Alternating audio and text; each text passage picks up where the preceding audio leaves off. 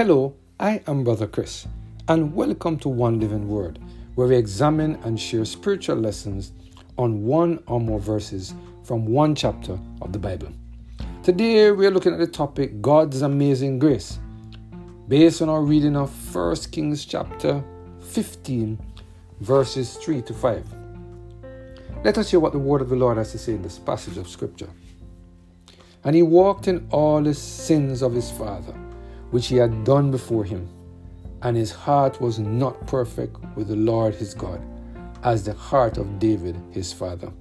Nevertheless, for David's sake did the Lord his God give him a lamp in Jerusalem to set up his son after him and to establish Jerusalem.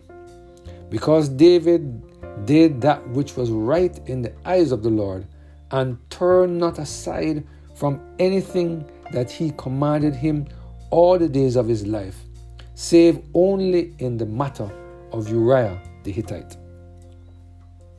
It is only because of the grace of God why we do not feel the full consequences of our disobedience. Some of us are spared the terrible consequences of our actions be, simply because God chooses to deal with us based on the life of an, an ancestor who lived in accordance with the will of God.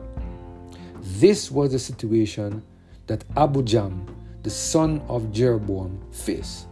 And as we read in 1 Kings chapter 15, verse 3 to 5, we saw the actions and behavior of this man in comparison to the actions and behavior of his grandfather, King David. I'm not sure how many of us realize that it is the prayers of our grandparents and their Christian lifestyle that prevent us from meeting the full consequences of our own actions. Here we see King Abijam doing evil in the sight of the Lord, but for the sake of David, God did not allow the full weight of punishment to fall upon him. It is important for us to realize that even though our parents and grandparents may live a good life, we need to live our own life. We need for life to be good if we want to make it into heaven. Even though God may not place upon us the full punishment required, if we don't allow the Holy Spirit to change our heart, we will end up in the same position as Judas. We cannot continue to live in sin and believe that our lives will be spared because of the prayers of our parents.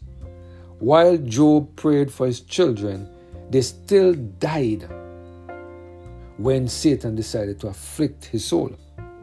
It is very important for us to make our calling election sure so that God will spare us from the negative consequences of our own actions. Matthew Henry in commenting on this passage of Scripture, this is what he said.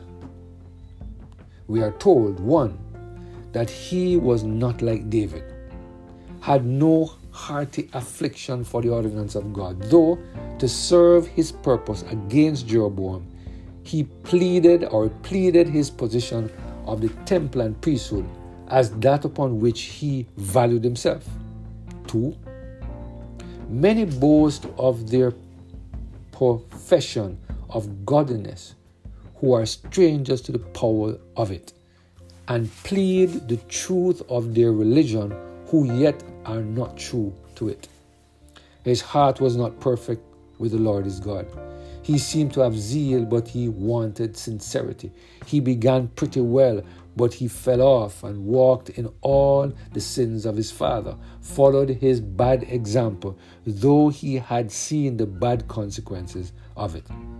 He that was all, he that was all his days in war ought to have been so wise as to make and keep his peace with God, and not to make him his enemy, especially having found him as so good a friend in his war with Jeroboam.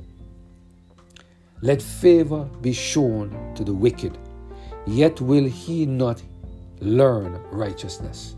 3. That yet it was for David's sake that he was advanced and continued upon the throne, it was for his sake that God thus set him, his son, after him, not for his own sake, nor the sake of his father, in whose step he trod, but for the sake of David, whose example he would not follow. Note, it aggravates the sin of a degenerate seed that they fear the better for the piety of their ancestors and owe their blessings to it, and yet will not imitate it. They stand upon that ground and yet despise it and trample upon it and unreasonably ridicule and oppose that which they enjoy the benefit of. End of quote. I pray that we will ask the Lord to change our hearts so that His amazing grace can have a positive effect upon our lives. Let us pray. Father, thank you for the reminder that we ought to be careful, very careful about how we live our lives. And we need to recognize and appreciate that sometimes we don't feel the full effects of our actions because of the prayers of our grandparents and the lives of our grandparents.